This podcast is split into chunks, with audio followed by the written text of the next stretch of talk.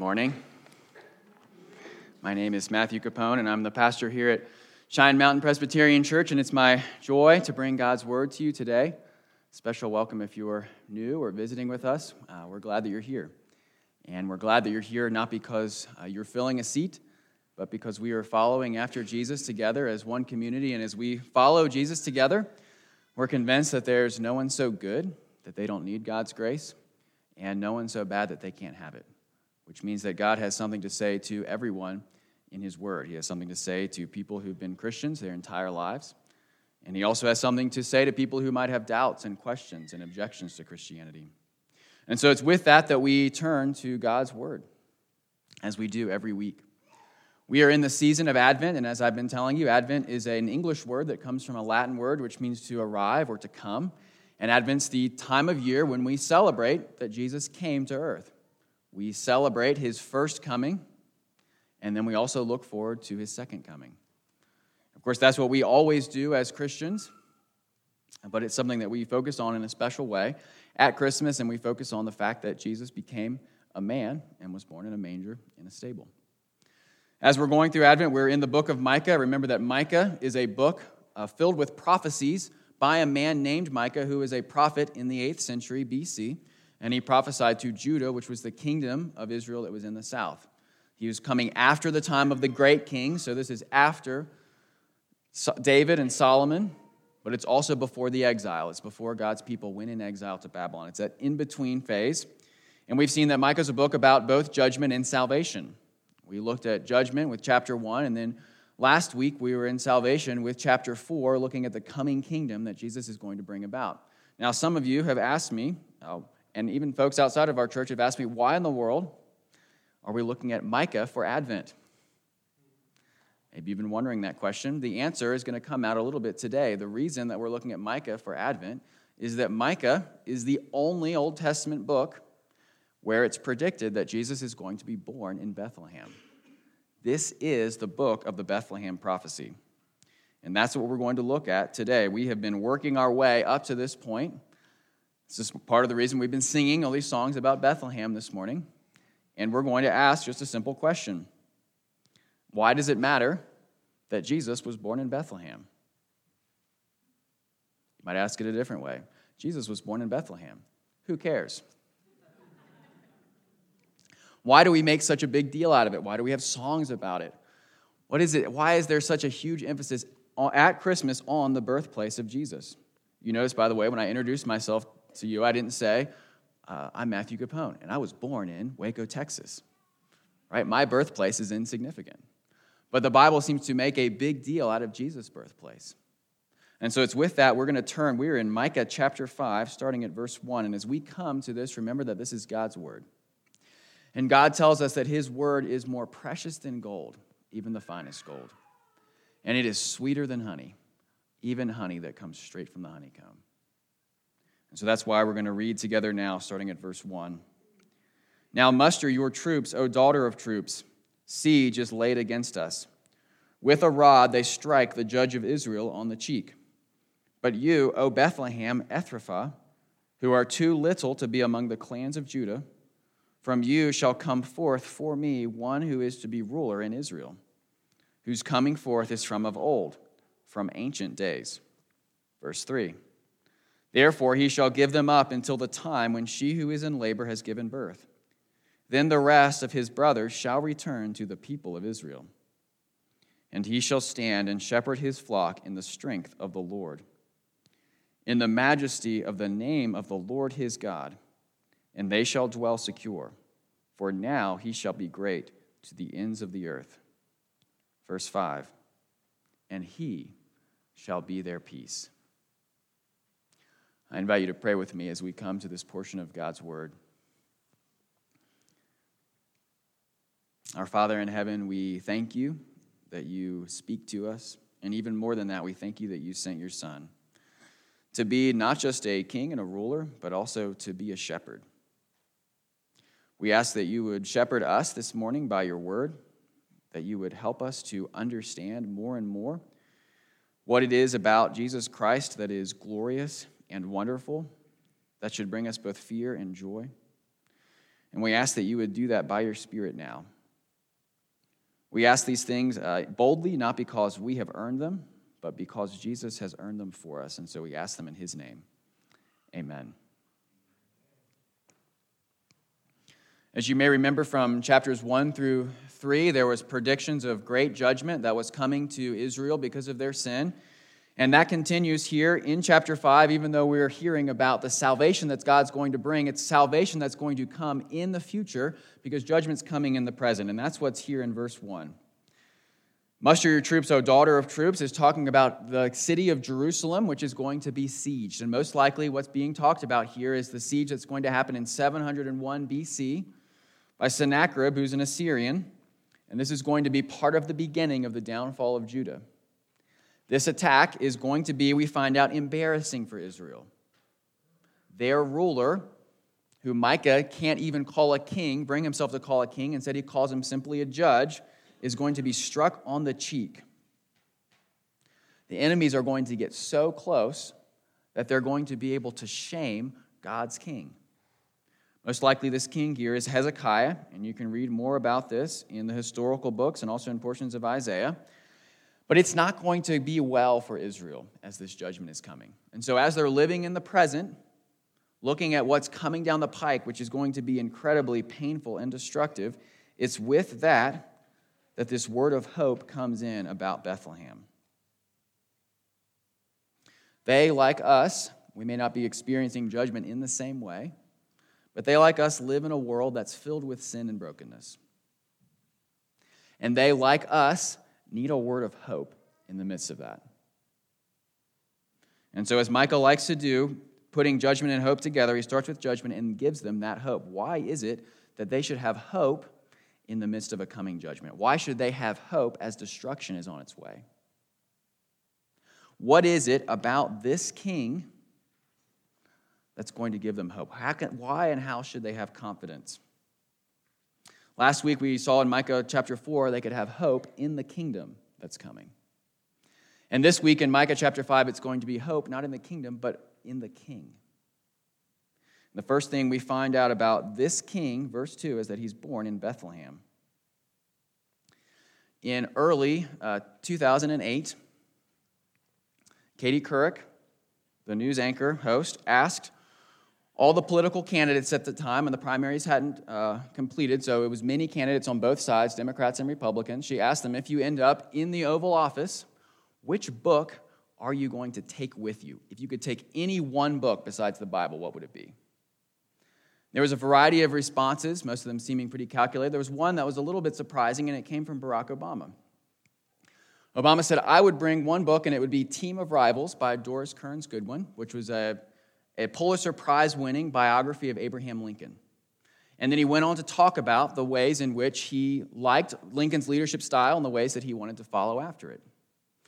Now, this wasn't a coincidence. A year earlier, when he had announced his candidacy in two thousand seven, he had decided he was going to announce it at the old, uh, the old state capitol in Springfield, Illinois.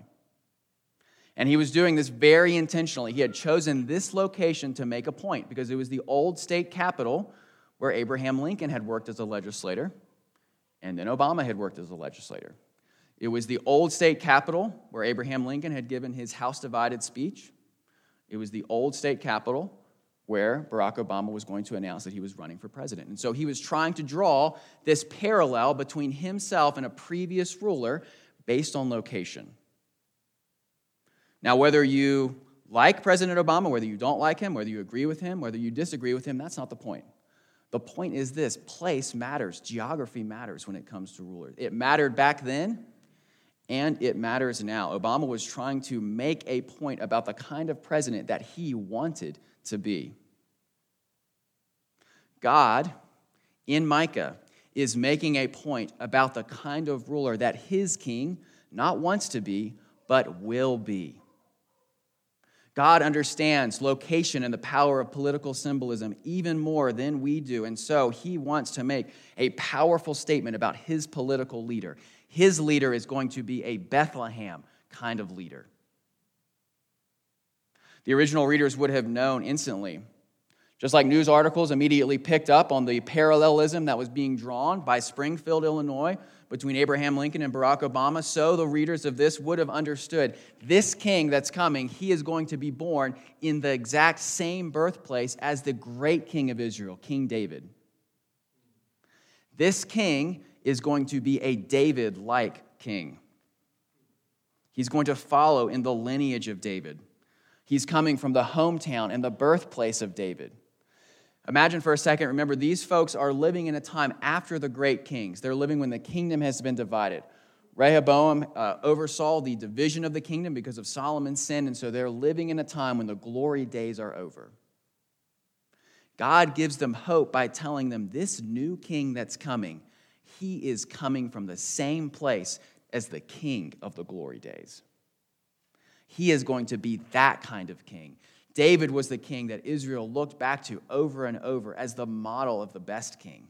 He was the king that God had called a man after his own heart. And so their hope is that God is going to bring the glory days back again because it is going to be another Bethlehem king. This is going to be another king just like David. We find out, though, that it's going to be not just like David. This king is going to be greater than David. Verse two, at the very end, we're told this king's coming forth is from old, from ancient days. We could take this several ways. Some people take this phrase to mean that this is an eternal king. This is a king who had existed, had pre-existed um, the time of this prophecy. It could mean that. We don't know for sure. There's other ways this phrase is used in the Old Testament. We know this at least. There has been a prophecy of a king from Judah all the way back from the book of Genesis. In Genesis chapter forty-nine, there's a prophecy that says that Judah is going to have a king and the nations are going to be under him. And so even David had not fulfilled the prophecies about the great king coming from Judah. From of old, from the time before Israel was even a nation, it was just the patriarchs, there was an expectation that they were going to have a king who would be a ruler over him, and he would be so great and so powerful that he would rule over what we saw last week in Micah chapter four, a reign that would include all peoples coming to him. What kind of king is going to give them hope? It is going to be a David kind of king, but even better. We see that also in verse four. He is going to be great to the ends of the earth. The great king that Israel has been waiting for, the king that is even better and more glorious than King David, is on his way. And we know that he's going to be greater and more glorious. We know that he's on his way in part because he is a king from Bethlehem. David's origins and his origins are the same. The point is this: Jesus is a political figure. He is a real king coming with real power to set real world peace on this earth. He is not just some sentimental figure at Christmas that reminds us of a nice story, but he is a powerful political ruler who is going to bring full and final peace to this earth. Remember that the folks reading this, receiving this, are people facing a real political threat. They have a ruler who's coming up against them, who's going to destroy them. And so, of course, they're looking for someone just as, in fact, not just as, but even more powerful to be able to defend them from the threats that are coming up against them. This king is going to be that kind of king. And we see that in the story of Jesus' birth. Jesus comes as a political threat. He shows up in Luke chapter two. And those of you who are in Sunday school have been warmed up for this. He showed up in Luke chapter two, and the angels show up. What did the shepherds do in response to the angels? Did they say, "Oh, bless their hearts"? No, they're very afraid. Why? Because it's a host of angels, and the word the host is a word for an army. There is a military force that shows up when Jesus is born because the king, of course, would not show up without his army. I grew up in a church where there was, just like here, some military folks, and there was a man who was in the military, and he was present at one time uh, when President Bush was on a ship out in the sea. I don't remember the exact incidents. I think there were multiple times when President Bush was on a ship. But he said as soon as the president disappeared and was off the ship, all these divers just started popping up in the water. They'd been underwater the whole time, just waiting, just in case something went wrong. They could come in. They weren't just going to have protection from the air. They weren't just going to have protection on the ship. They were going to have protection in the water all around them. From an earthly perspective, we might say, man, that's so powerful. Only a great man and a great leader would have people not just on the boat, but surrounding it in the water, ready to take action in case a threat appeared. From a heavenly perspective, oh, isn't that cute? I bet he felt really safe. God's king shows up, not with, with men in the water, but with angels in the air, because he is a king coming to his people. Herod is a real king who is threatened. He's so threatened that Jesus has to go into political exile in Egypt. Herod wants to kill him, and because he can't, he goes on to kill every child who's a man who's under the age of two in Bethlehem. That's how threatened he is by Jesus. When we started this worship service this morning, we sang a political anthem. We sang, Jesus shall reign. We were declaring that he is the king who is coming, the king that is greater than David, to bring peace and justice to this world.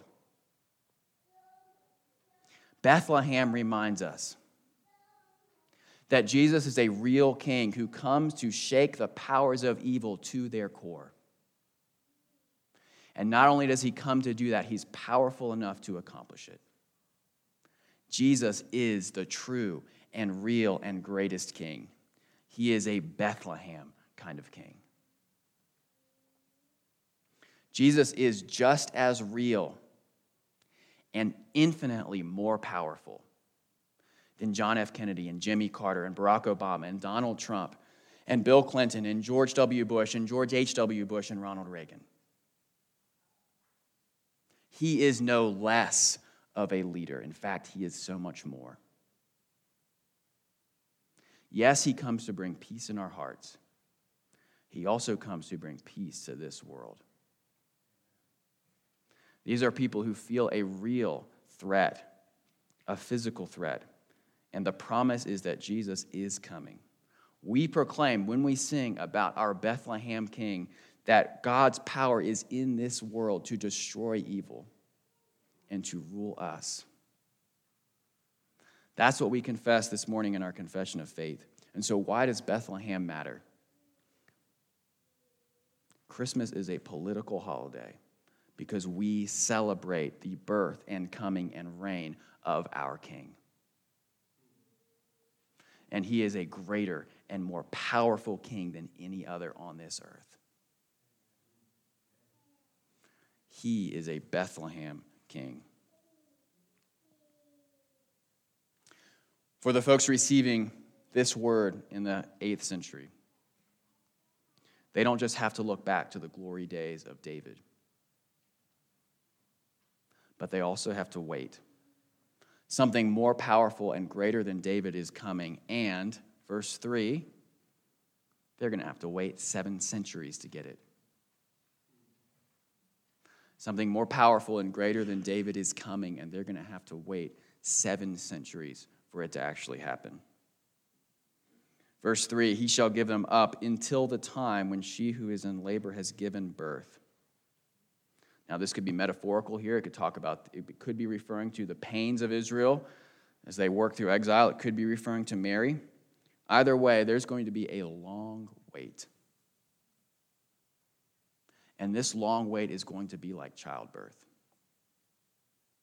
It's going to be incredibly painful. And once the wait is over, who cares how painful it was? Because something so glorious and wonderful is there that it eclipses everything that came before. Just like the people receiving this word, we also wait. Remember, I said earlier that prophecy is often not an on, on and off switch, but a dimmer switch. The king has come. And we still wait. The people receiving this word waited seven centuries. We have been waiting two thousand years for Jesus to come again, and we, like them, continue to wait in hope because we trust and know and believe that the Bethlehem King is coming. And he is coming to be an even greater king. And so Jesus is a king worth waiting for. This current age will pass. This too shall pass. And until it does, we continue every Sunday together as a church to pray the Lord's Prayer and say, your kingdom come and your will be done on earth as it is in heaven. Because we are waiting with hope for our great and mighty King.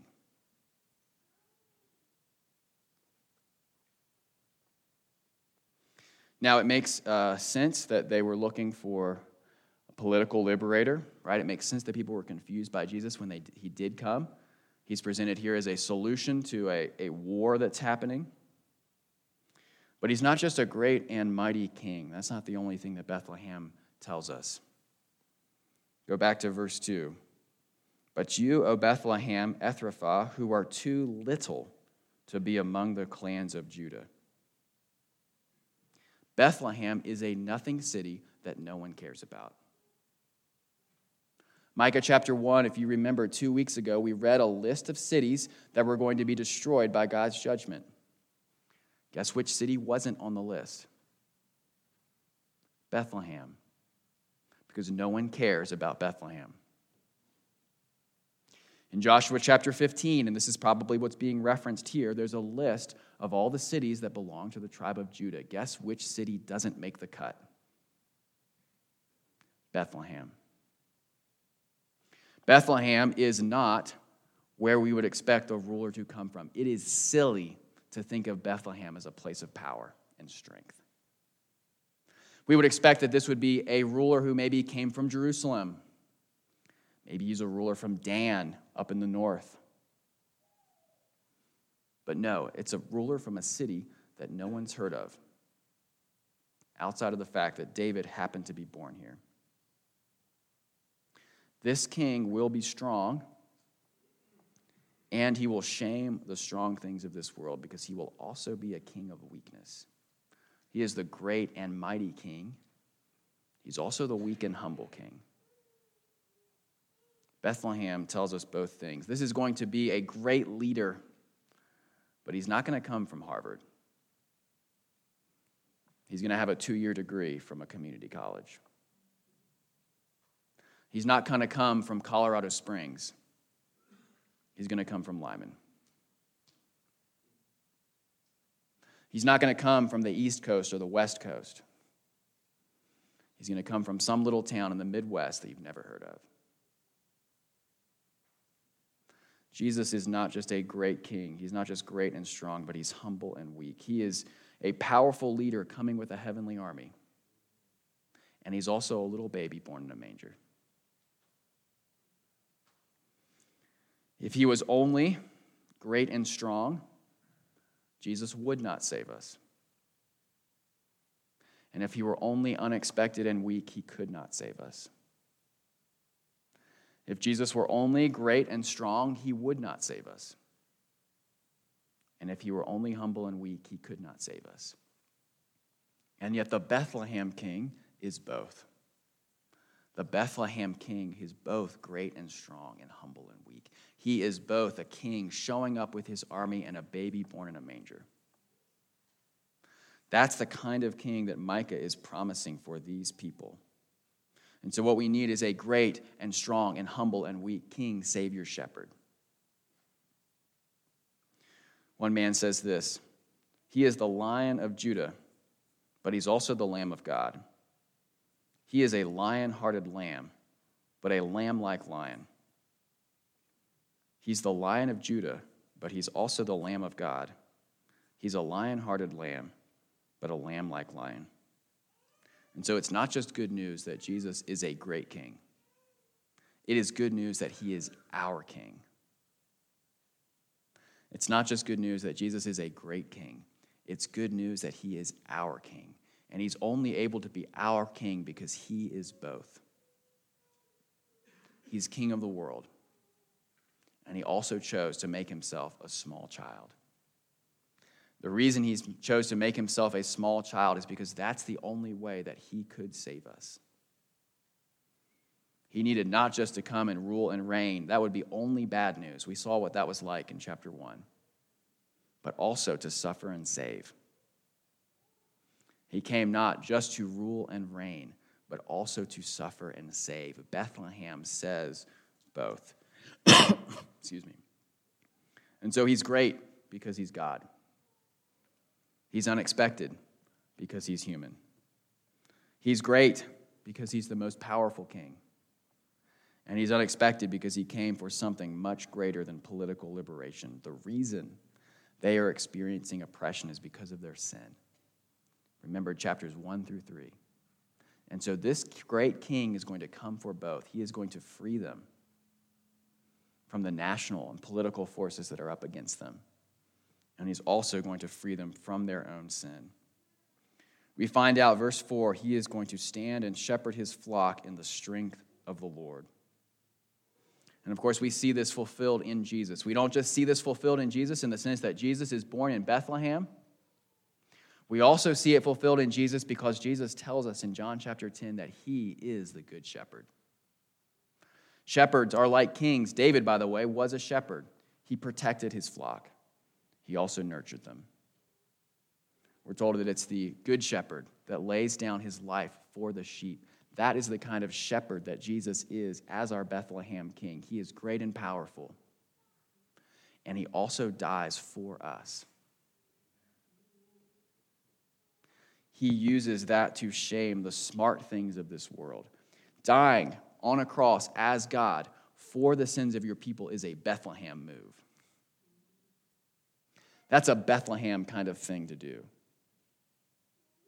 That's not the way the Assyrians would have done it. And so it's the, the weak things of this world that God uses to shame the strong. There's a whole section of the New Testament about this. I'm going to read from you a little bit for you from First Corinthians chapter one. Because God talks about this dynamic that he is going to use weak things to shame strong things.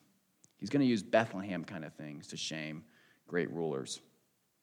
First Corinthians chapter one, verse eighteen, for the word of the cross is folly to those who are perishing, but to us who are being saved, it is the power of God. In other words, as one man has put it, God takes an instrument of torture, the cross, and he uses it as an instrument of salvation. He uses something foolish and weak, a cross, to bring about something great and powerful. Then in verse twenty, where is the one who is wise? Where is the scribe? Where is the debater of this age? Has not God made fool of the world? For since in the wisdom of God, the world did not know God through wisdom, it pleased God through the folly of what we preach to save those who believe. For Jews demand signs and Greeks seek wisdom, but we preach Christ crucified, a stumbling block to Jews and folly to Gentiles. But to those who are called, both Jews and Greeks, Christ the power of God, and the wisdom of God. For, verse twenty-five, the foolishness of God is wiser than men, and the weakness of God is stronger than men. We might say the foolishness of God becoming man in a manger is wiser than men, and the weakness of that little baby is stronger than men. The, the gospel, the news that Jesus has come and died for us as God, made man, is Bethlehem logic. It is the weakness of this world used for strength. Finally, we find out what happens when we have a Bethlehem king, a king who is both great and mighty and powerful, the David-like king, and also unexpected and humble and weak.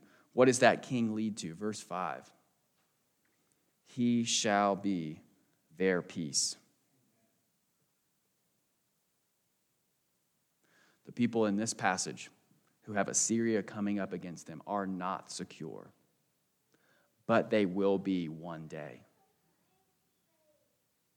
we who live in this world now at the end of two thousand nineteen are not fully and finally secure, but we will be one day. We see it in part with Jesus at his birth in Bethlehem, and we will see it in full at his second coming when he comes to bring in his kingdom and answer our prayers that he will make his kingdom on earth as it is in heaven. And so he shall be our peace. He will be our peace with God, saving us from sin. And he will be our peace from God, the political peace that the folks in this passage long for and wait for in hope. And so he's going to bring us true and full and final peace. Now, sometimes it's hard to wrap our minds around what peace looks like. There's a phrase that people will throw around at Christmas saying, you know, Jesus brings peace in our hearts, and he certainly does.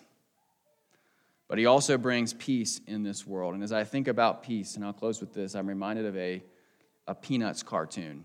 I was still alive, by the way, when Charles Schulz died. I'm probably the last of a generation that remembers him. I remember one of the things my brothers and I loved to do was grab the cartoons from the weekend, uh, the weekend Washington Post.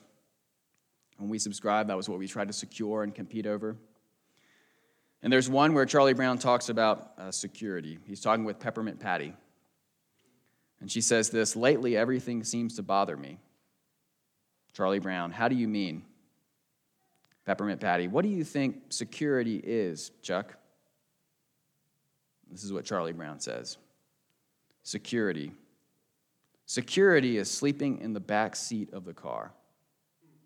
When you're a little kid and you've been somewhere with your mom and dad and it's night and you're riding home in the car, you can sleep in the back seat.